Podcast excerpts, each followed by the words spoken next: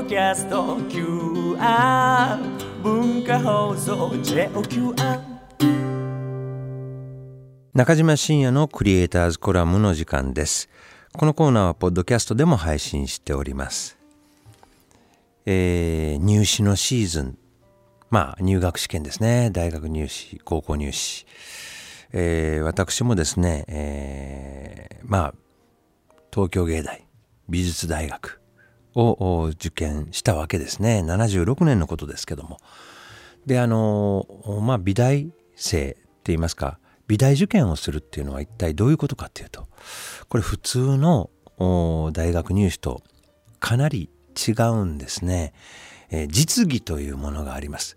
あの近頃は実技のない学科もあるんですけどもほとんどの場合実技がある。例えば油絵の場合は油絵を描くし、えー、デザイン系の場合はあ僕らの時はポスターからアクリルガッシュといった絵の具でですねデザインを作るとか。で共通してあるのがデッサン。ねこれをですね、えー、各受験する大学に行ってですね、えー、その場で作るわけですね。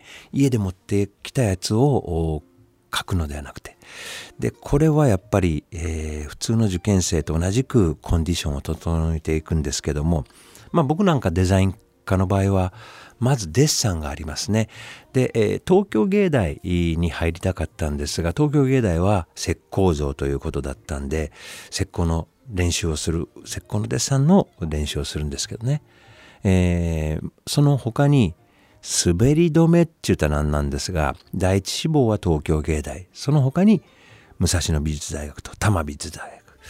であの多摩美術大学は石膏像だったんですよ僕らの時、えー、それを書くと。石膏像って分かりますよね、えー、白いやつですね、えー、白いやつを黒い鉛筆で書くんですね。どうやって書くのか分かりませんけどね。で、えー、武蔵野美術大学は生物。まあ四角い木みたいなのがこう置いてある。えー、むさびの場合は3時間、えー、玉火の場合は6時間、芸玉6時間で書くんですね。え勝負なわけですよ。でね、まあ受かる受からないはあるんですけども、その受験のために高校生の時から絵の練習、あるいは色彩構成といってデザインを作る練習をするんですね、絵の具で。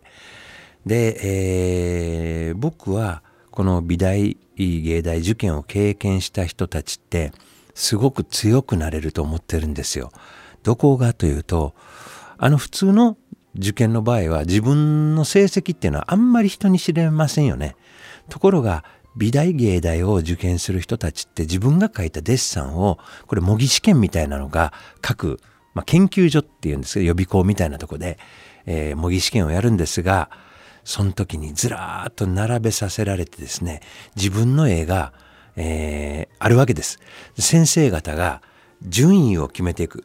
あの、右の方が上なんですけども、自分の絵がどんどん左の方に落ちていったり、下の方のから上がっていったりして、もう人間の順列が決まるみたいな、めちゃめちゃ厳しい目に遭うんですね。これデッサンだけじゃなくて色彩構成も同じく、多分油絵なんかもそうだ。えー、1位から2位までも誰がどれ作ったか大体分かってるんでうわすごいなと自分のね社会における位置づけを知っちゃうんですよ。これは絵で絵をで生きていくのはちょっと無理かなと。なんかちょっと別のこと考えるぞってサバイバルに出るわけですね。そんなことをしてですね、強く鍛えられていくんですね。で、本番でももう浪人生になってくると、本番のためにめちゃめちゃツールを使うんですけども、もうありとやられる絵の絵の具も用意して筆も何種類も用意する。えー、僕は多摩美術大学を受けた時ですね。筆を忘れたんですね。僕の入試の思い出あの筆を忘れた甘酸っぱい経験貸してくれないんですね。誰も手を差し伸べてくれないんですね。落ちました。補欠でした。それでも補欠ってすごいでしょ？えー、また今度ゆっくり筆の話はしたいかなと思います。中島信也のクリエイターズコラムでした。中島信也土曜のアナ文化放送 FM916 AM1134 中島信也土曜のアナ。1月13日放送分の中島信也のクリエイターズコラムをお聞きいただきました。中島深夜土曜の穴は毎週土曜日午前11時から午後1時まで生放送でお送りしています。生放送でも聞いてくださいね。